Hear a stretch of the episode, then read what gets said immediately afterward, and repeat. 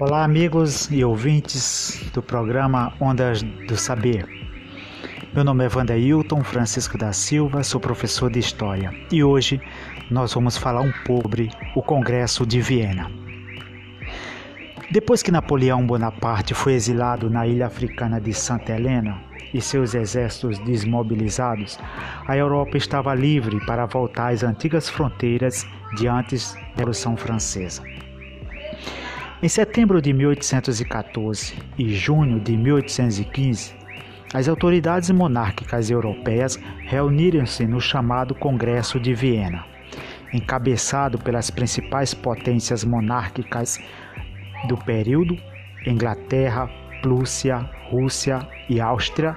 Essa reunião deveria reorganizar e devolver os territórios e a supremacia política daqueles que sofreram com o projeto expansionista napoleônico. O controle hegemônico de Napoleão sobre grande parte da Europa Ocidental exigiu que as antigas monarquias reformulassem o mapa europeu. A queda de Napoleão foi um alvo buscado por todas as monarquias europeias que viam com horror a disseminação dos ideais revolucionários franceses. Inicialmente, sugeriu-se que as grandes potências vencedoras desmembrassem a França sob o seu domínio. No entanto, conclamado o princípio da legitimidade, o ministro francês Talleyrand propôs que as coroas e territórios europeus afetados por Napoleão Bonaparte resgatasse a configuração pré-existente aos desdobramentos internacionais da Revolução Francesa. Apesar do argumento de Talleyrand garantir a autonomia política da França, observamos que algumas modificações aconteceram na Europa. O Império Austríaco foi beneficiado com o domínio sobre os territórios dos Balcãs e no norte da Itália.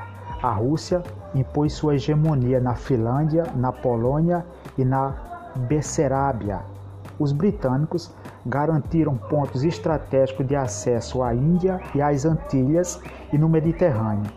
A Holanda incorporou o território belga com o fim de evitar a ação francesa no porto da Antuérpia.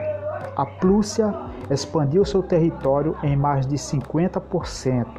O antigo Sacro Império Germânico foi trocado pela Confederação Germânica e contava com diversos reinos chefiados pela Áustria.